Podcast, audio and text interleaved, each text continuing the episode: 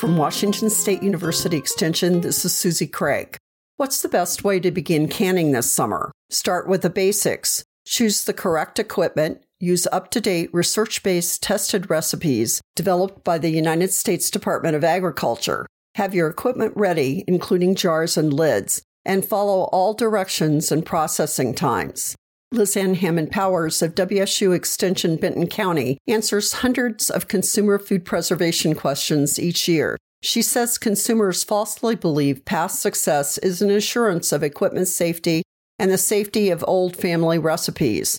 This is not the case, and health consequences may be life altering.